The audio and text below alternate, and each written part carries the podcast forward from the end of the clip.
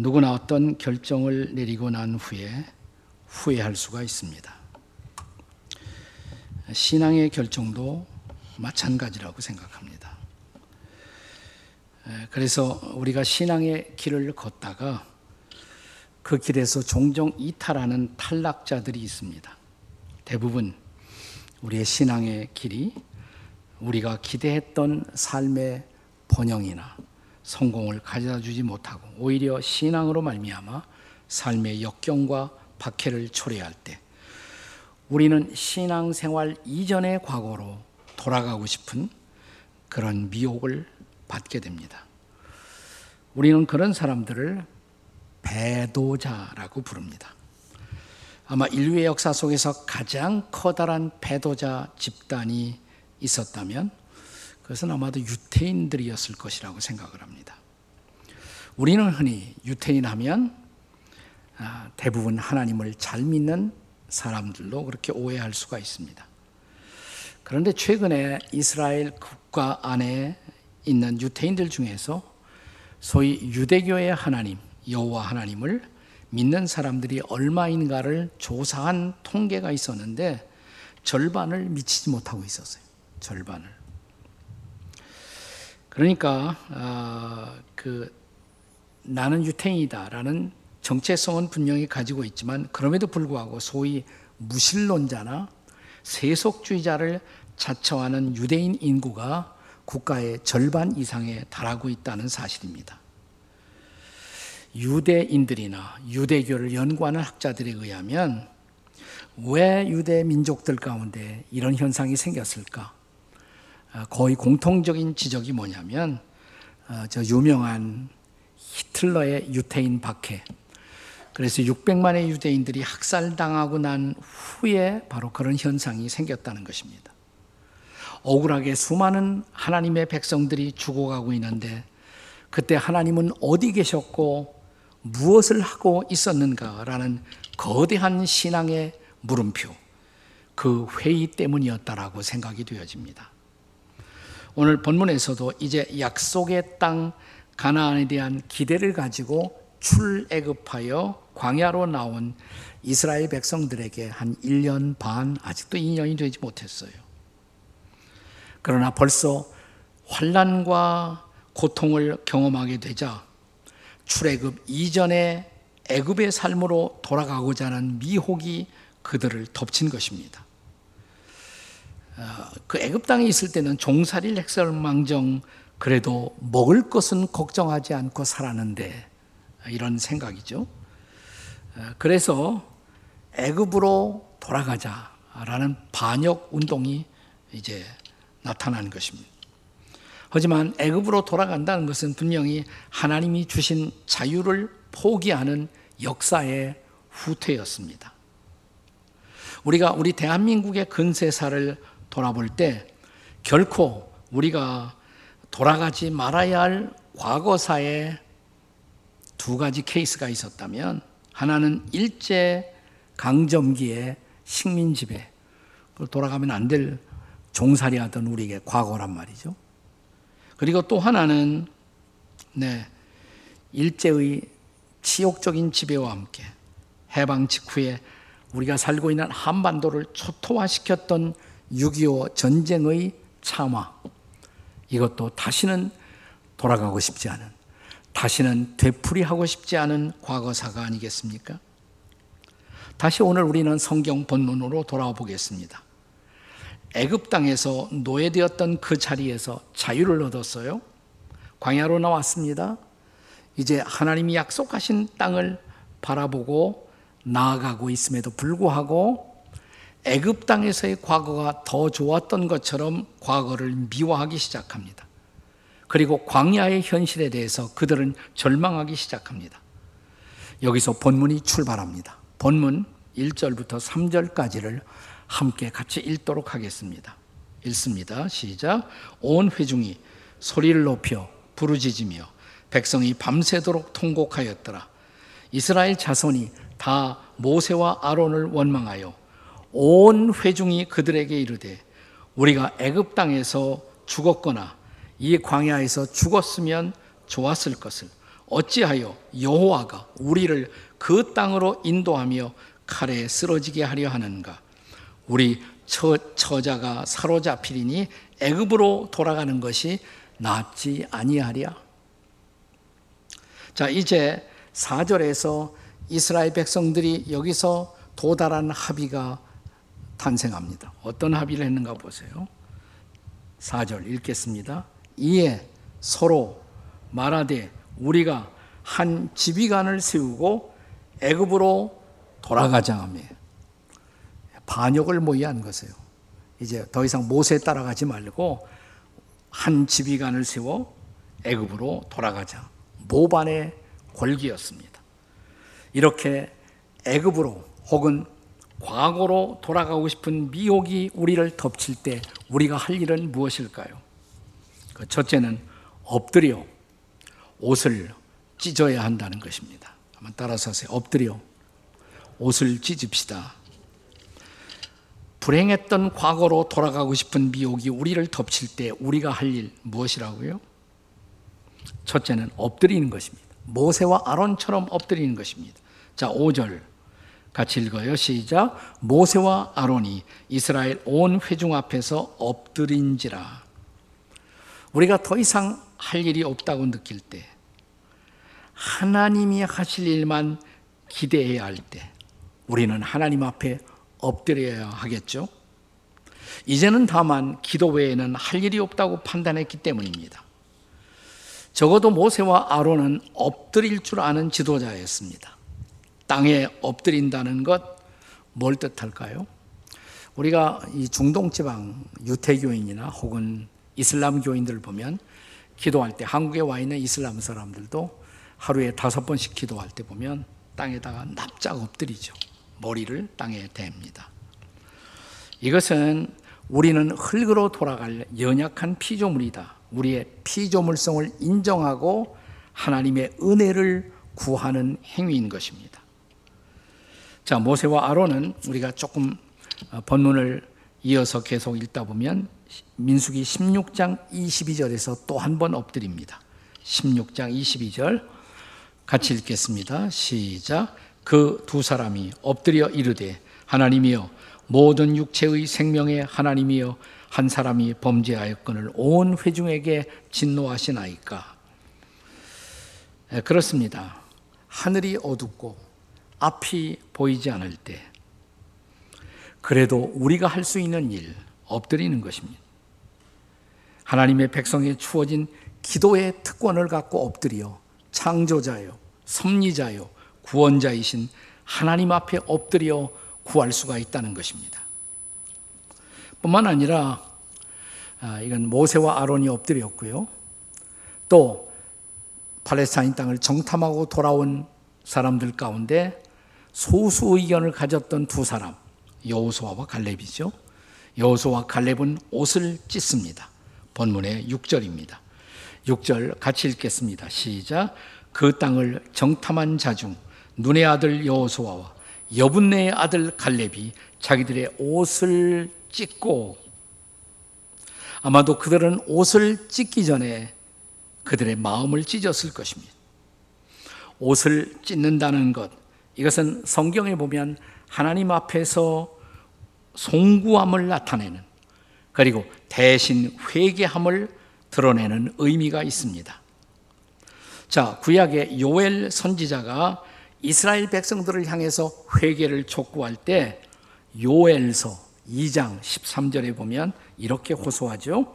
자, 요엘 2장 13절 함께 읽습니다. 시작.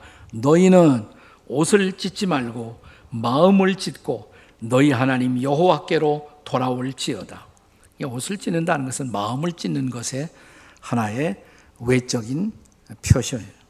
더 중요한 것은 마음을 찢는 거예요. 찢고 돌아오라. 하나님께로 회개하라는 것입니다. 우리가 사도행전 14장에 보면 아주 흥미로운 사건이 있습니다. 바울이 이제 전도 여행을 다니다가 지금의 터키 소아시아의 이고니온이라는 도시에 도착합니다. 거기서 기적을 행해요. 바울과 바나바가. 그러니까 기적을 행하는 바울과 바나바를 보고 놀랬던 이고니안 사람들이 바울과 바나바 앞에 엎드려서 제사를 드리려고 합니다. 경배하려고 그래요. 그러니까 바울이나 바나바를 신으로 착각한 것입니다. 만약 바울과 바나바가 한국의 이단의 교주 같은 그런 의식을 가진 사람이라면 이고니안 사람들이 엎드려서 막 경배하려고 그럴 때 그래 경배할지어다. 그리고 그 경배를 받았을지도 모르겠어요. 그러나 바울과 바나바는 그런 사람이 아니었습니다. 깜짝 놀래요. 그리고 어떻게 했습니까? 옷을 찢어요. 그들 앞에서 옷을 찢어요. 그리고 절대로 우리를 향해 경배하면 안 된다고. 네. 그러니까 그들은 하나님을 향한 올바른 마음을 가진, 믿음을 가진 하나님의 사람들이었습니다. 자, 지금 여수아와 갈렙은 하나님을 신뢰하지 못하고 다시 애굽의 과거로 돌아가자고 절규하는 이 참남한 백성들을 바라보고 안타까운 마음으로 하나님 앞에서 그들 앞에서 옷을 찢고 있는 거예요. 옷을 찢습니다. 자, 그렇다면 오늘 불신앙으로 가득 찬 이 세대를 바라보면서 여러분과 제가 우리가 할 일은 무엇일까요? 저는 지금이야말로 우리도 엎드려 옷을 찢고 마음을 찢어야 할 때가 아니겠습니까? 구약의 욥기를 읽어보시면요. 자, 욥기 1장. 자, 욥을 중심으로 한 무대가 열리면서 갑자기 욥의 인생에 재앙이 몰아닥칩니다. 재산들이 가축들이 다 달아나고 질병이 찾아오고 자식이 죽고 자 그때 여러분과 제가 욥이라면 어떤 반응을 보였을까요? 이것은 억울한 고통이었습니다. 사탄의 참소로 야기된 고통이기도 했습니다. 그런데 이때 우리를 감동시키는 욥의 반응을 보세요. 욥기 1장 20절입니다. 자, 욥기 1장 20절 우리 같이 읽겠습니다. 시작.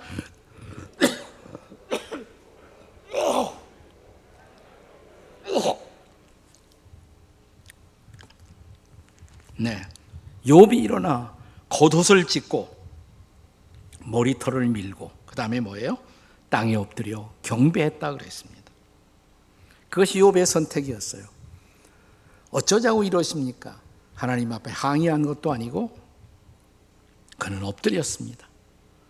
기도합니다. 회개합니다. 경배합니다. 자, 그때 욥을 찾아왔던 세 친구들, 세 친구도 나중에는 욥을 더 괴롭히는 사람들로 변신했지만 처음부터 그런 것은 아니에요. 처음에는 진지하게 친구 욥을 위로하고자 하는 마음으로 찾아왔던 것입니다.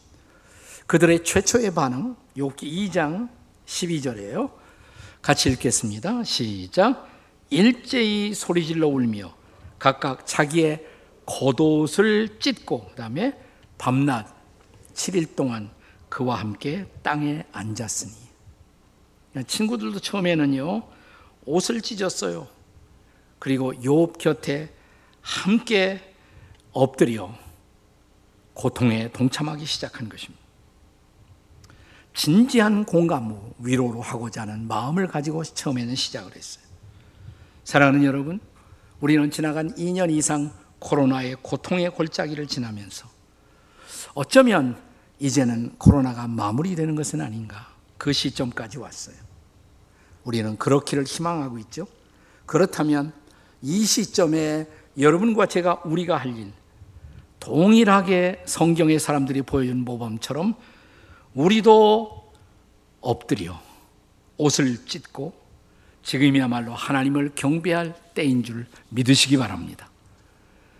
옷을 찢는 것이 너무 아까우시면 마음만 찢으셔도 돼요. 네. 엎드려 마음을 찢고 경배하십시오. 이것이 새날의 시작이 될 줄로 믿습니다. 자, 과거로 돌아가고 싶은 미혹이 우리를 덮칠 때 우리가 할 일, 두 번째, 하나님의 인도를 신뢰하셔야 합니다. 다 같이 따라서 하세요. 하나님의 인도를 신뢰합시다. 자, 애굽으로 돌아가자 는 이스라엘 백성들의 대부분의 함성. 처음부터 그랬던 것은 아니에요. 네. 처음에는 몇 사람의 불평과 원망으로 시작했는데 그것이 마치 바이러스처럼 온 백성 가운데 확산된 것이에요. 자, 그들과 맞서서 외칩니다. 여호수와 갈렙은 8절에 여호와의 인도를 받아야 한다고. 9절에 여호와를 거역하지 말라고. 광야의 여정이 다소간 힘들고 어려워도 하나님이 우리를 인도하고 계심을 우리는 믿어야 한다고. 자, 8절 말씀 보겠습니다. 같이 읽습니다. 8절 시작. 여호와께서 우리를 기뻐하시면 우리를 그 땅으로 인도하여 들이시고 그 땅을 우리에게 주시리라. 이는 과연 젖과 꿀이 흐르는 땅이니라. 아멘. 자, 9절에서 계속해서 이렇게 외칩니다. 9절에 처음 뭐라 그랬어요? 다만 여호와를 뭐예요? 거역하지는 말라. 자, 처음에 말씀을 드렸던 것처럼 이 광야의 불평과 원망은 처음에는 소수에서 시작했어요. 아주 소수의 사람들에게서부터. 그러나 그 원망과 불평이 다수의 여론으로 변질합니다. 악화는 양화를 구축할 가능성이 있다는 것은 역사 속에서 언제나 확인해 볼 수 있는 사실입니다. 자, 우리가 14장 오늘 본문의 1절이 시작되면서 보면 온 회중이 이 단어가 나와. 온 회중. 이제 벌써 온 회중이 불평하기 시작하는 것이에요. 자, 그 다음 절에도 보시면 14장 2절에 이스라엘 자손이 다 그랬습니다. 이제 불평하는 사람들이 다수가 된 것입니다. 그리고 이제 그들은 구체적인 모반의 반역을 시도합니다. 14장 4절입니다. 우리 14장 4절 다 같이 한 번 더 읽어요. 시작. 이에 서로 말하되 우리가 한 지휘관을 세우고 애굽으로 돌아가자. 지금 그들의 지휘관은 누구예요? 모세와 아론이에요. 근데 모세와 아론 제끼고 뭐예요? 우리가 새로 지휘관을 세워서 가나안으로 가는 것이 아니라 어디예요? 애굽으로 돌아가자. 이러한 백성들에게 하나님의 인도를 받기를 원하는 어떤 갈망을 찾아볼 길 없습니다. 하나님의 인도를 기대하는 소원도 전혀 찾아볼 길이 없습니다. 오직 여호수와 칼렙 두 사람만 하나님의 인도를 믿고 구해야 한다고 외치고 있는 것입니다. 금년은 우리가 6.25 남침 전쟁 72회를 기념하는 해입니다. 1950년 6월 25일 그때 주일이었어요. 주일. 그때 주일이었습니다. 주일 새벽 평화로웠던 남한 땅 전혀 준비가 없었던 이 땅을 북한이 기습해 온 것입니다. 그리고 사흘 만에 서울을 점령합니다. 그런데 남한 사람들이 먼저 북한을 기습했다는 것이 말이 됩니까? 어떻게 사흘 동안 북한 군인들이 서울까지 다 짓밟아 버렸어요. 8월 말쯤 돼서 8월 말에 이제 낙동강 전선이 형성되고 부산의 일부. 여러분, 그 6.25 전쟁 때 6.25를 전혀 경험하지 못한 땅이 있었어요. 남한에. 부산 그 지역이고요. 경상남도에. 그리고 또 한 군데 어딘 줄 아세요? 울릉도입니다. 울릉도.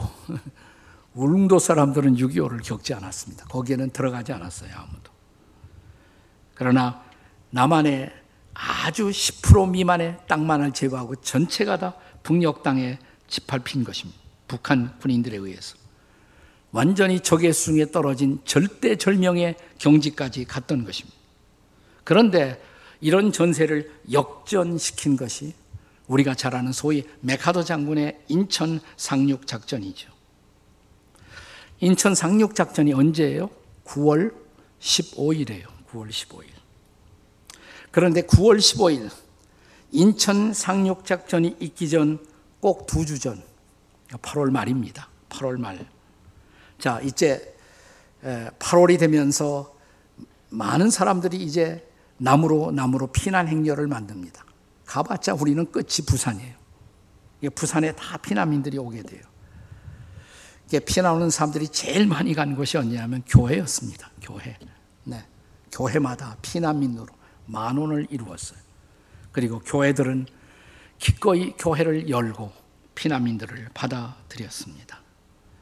그 임시 거주지가 됐어요. 그리고 이승만 대통령은 그 부산까지 와서 8월 18일 부산을 임시 수도로 선포합니다. 부산이 수도가 된 거예요. 그런데 8월 말쯤 돼서 피난민들이 모여 있던 교회당에서 갑자기 목소리가 높아지기 시작합니다. 기도회가 열리기 시작합니다. 구국 기도회가. 네.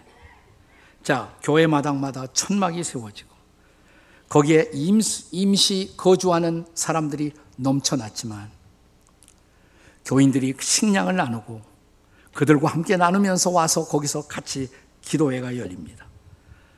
맨 처음 열린 것이 초량교회, 부산 초량교회. 그 다음에 중앙교회. 그 여러 교회들이 그랬지만 심지어는 경남 도청 청사. 그 당시 경남 도지사가 장로님이셨어요. 그래서 도청까지 활짝 열었습니다. 거기서도 기도회가 열렸습니다. 특별히 부산 초량교회 당시에 담임 목사님 한상동 목사님이셨어요. 그 목사님이 그 당시에 부산의 고려신학교 교장이었던 박윤선 목사님 두 분과 함께 의논하고 우리가 이때야말로 기도할 때라고 구국 기도회를 선포하는 거예요. 자, 모였습니다. 지금 여러분 스크린에 초량교회 부산 구국 기도에 참여했던 분들의 사진이 거기 남아 있어요. 사진이 남아 있단 말이죠. 네. 이 기도회의 주제는 회개와 하나님의 인도. 우리가 회개하고 하나님의 인도를 받자. 네. 뭘 회개할 것인가? 일제 강점기에 신사 참배를 했던 죄. 그리고 교회끼리 교권 싸움을 벌였던 죄. 민족의 죄에 대한 깊은 통해가 쏟아져 나오기 시작했고 성령의 놀라운 위로와 통곡과 부흥이 일어나기 시작합니다. 처음에는 한 주간 전적인 기도회를 하려고 했다가 두 주까지 연장이 돼요. 자, 이 기도회가 끝날 무렵 갑자기 부산 시내에 이렇게 전단지가 막 뿌려지기 시작합니다. 그건 뭐냐면 메가도 장군이 인천 상륙 작전에 성공했습니다라는 거예요. 사랑하는 여러분, 이 구국 기도회와 인천 상륙 작전은 하나의 우연한 일치일까요? 우리는 그렇게 믿을 수가 없어요. 회개하고 주의 은혜와 긍휼을 구했던 이 민족의 기도를 들으시고 주께서 그 당시 인천 상륙 작전의 성공 가능성을 5천 대 1로 봤대요. 5천 대 1. 5천 대 1의 성공의 가능성이 기적처럼 성공하고 그리고 전세를 역전시키고 그리고 9월 28일 서울을 수복하고 그리고 이승만 대통령과 맥어더 장군은 함께 중앙청사에 깃발을 들고 인공기를 내리고 태극기, 유엔기를 달고 미국기를 달고 그리고 그날 다시 회복된 이 서울의 모든 어, 권한을 메가더 장군이 이승만 대통령에게 다시 위탁합니다. 그리고 그날 그 의식의 마지막 순서는 우리 전능하신 하나님 앞에 감사하십시다. 주기도문으로 끝나요. 주기도문으로. 네. 이게 6.25의 역사입니다. 이것이 바로. 자, 그렇다면 이런 은혜가 지금 이 땅에 다시 필요한 때가 아니겠습니까? 이 한반도에 그리고 이 땅의 교회들에게 정말 필요한 것 우리가 엎드리면 우리가 마음을 짓고 회개하면 하나님의 선한 인도가 다시 한번 열릴 줄로 믿습니다. 아멘이십니까? 자, 우리가 과거로 돌아가고 싶은 미혹이 우리를 덮칠 때 해야 할 일 세 번째는 두려워 말고 하나님의 임재를 믿어야 한다는 것입니다. 따라서 하세요. 두려워 말고 하나님의 임재를 믿읍시다. 역사의 후퇴 그리고 우리 개개인의 영적 생활이 침체되는 가장 중요한 원인이 있다면 그것은 두려움에 사로잡히는 것입니다.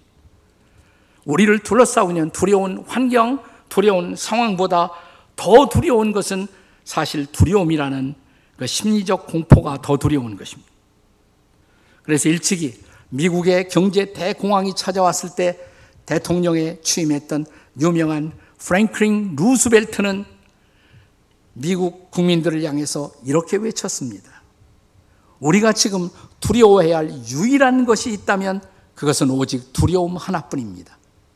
Only thing we have to fear is fear itself.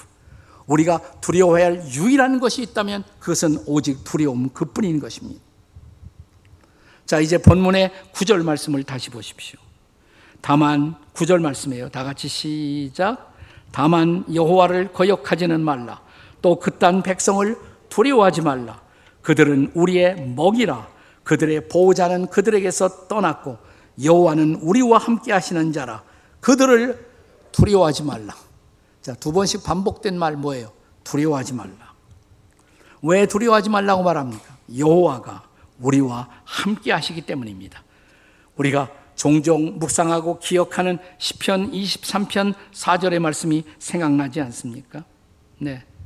우리가 사망의 음침한 골짜기를 지날지라도 해받음을 두려워하지 않을 것은 뭐예요? 주께서 우리와 함께 하시는 때문입니다. 믿으십니까, 여러분? 그런데 그 당시에 이스라엘 백성들은 그것을 믿지 못했어요.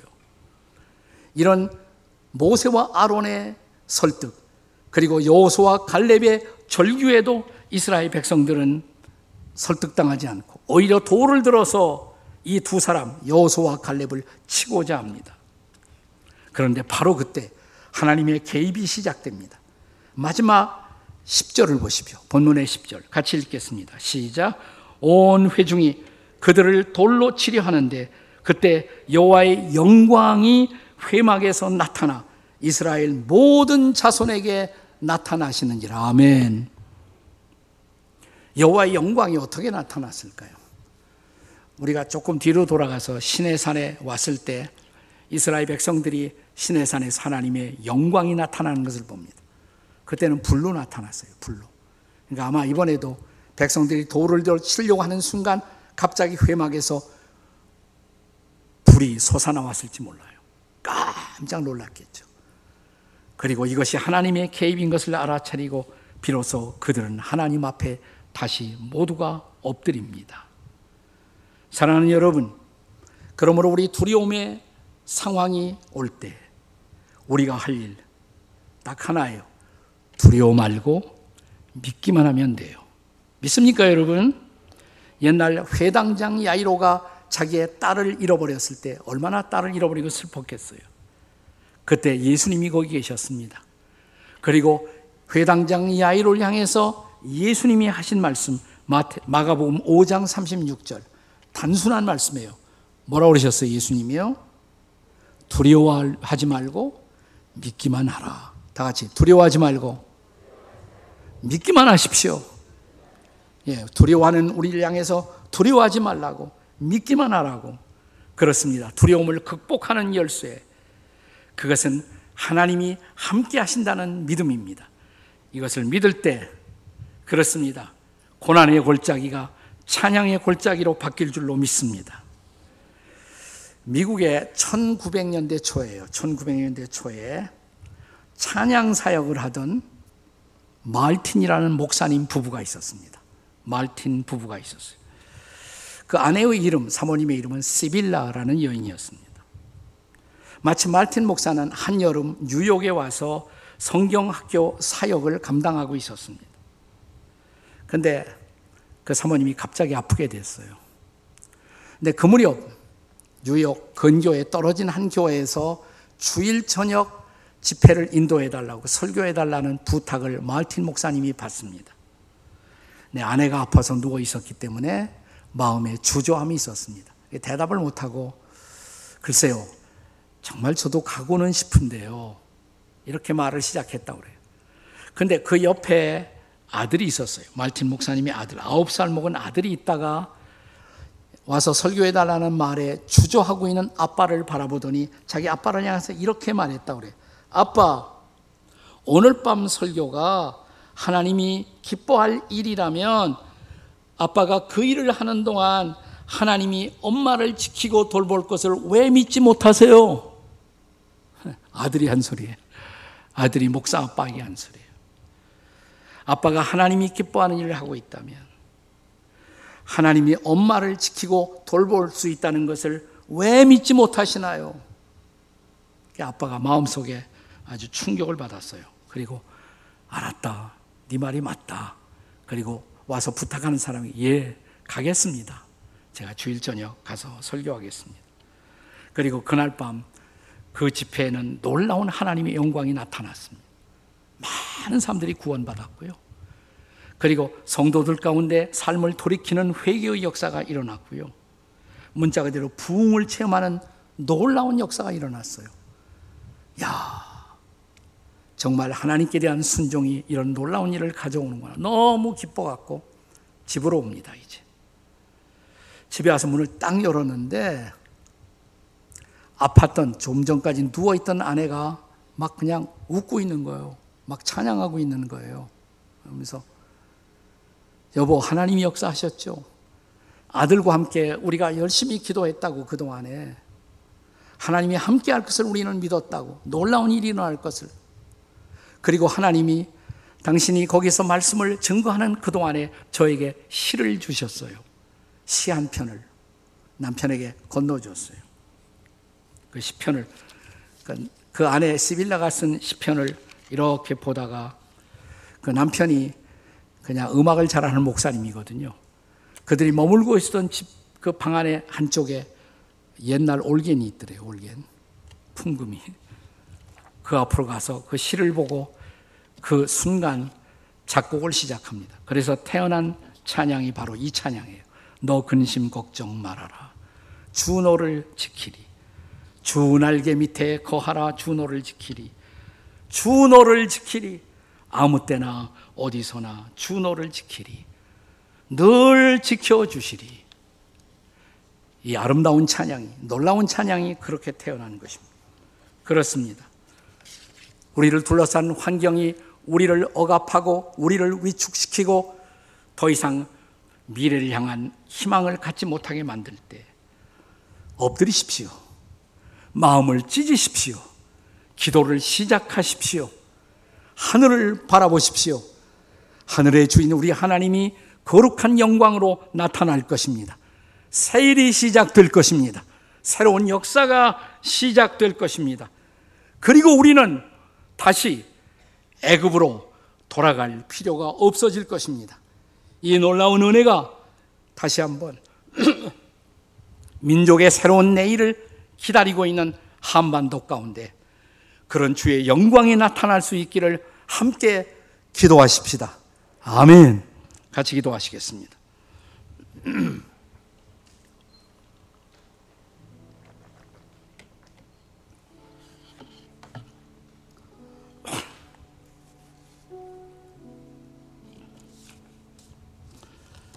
네, 우리가 이제 코로나의 골짜기에 거의 끝머리에 와 있다 우리가 믿고 있지만 아직도 상황은 암담합니다. 국가 경제도 어렵습니다. 많은 젊은이들이 직장을 갖지 못하고 방황하고 있습니다. 우리의 비즈니스도 우리의 가정도 만만치 않은 과제들을 앞에 안고 있습니다. 우리 두 손을 가슴에 얹고 함께 기도하십시다. 하나님, 하나님, 하나님, 마음을 짓습니다. 회개합니다. 우리가 많이 주님 앞에 잘못했습니다. 그러나 다시 기회를 주시옵소서. 부흥을 주시옵소서. 하나님의 영광을 보여 주시옵소서. 주여 부르짖고 통성으로 같이 기도하시겠습니다. 주여 우리가 기도합니다. 하나님, 하나님의 거룩한 영광이 나타나시고 우리의 마음을 사로잡아 주시고 우리의 앞길을 인도하시사 우리의 내일을 보여주시는 거룩한 주의 영광을 보게 해 주시옵소서.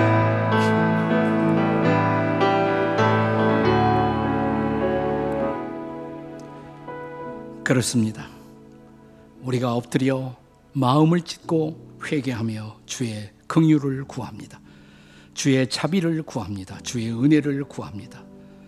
우리 가정을 우리 교회를 우리 민족을 불쌍히 여겨 주시옵소서.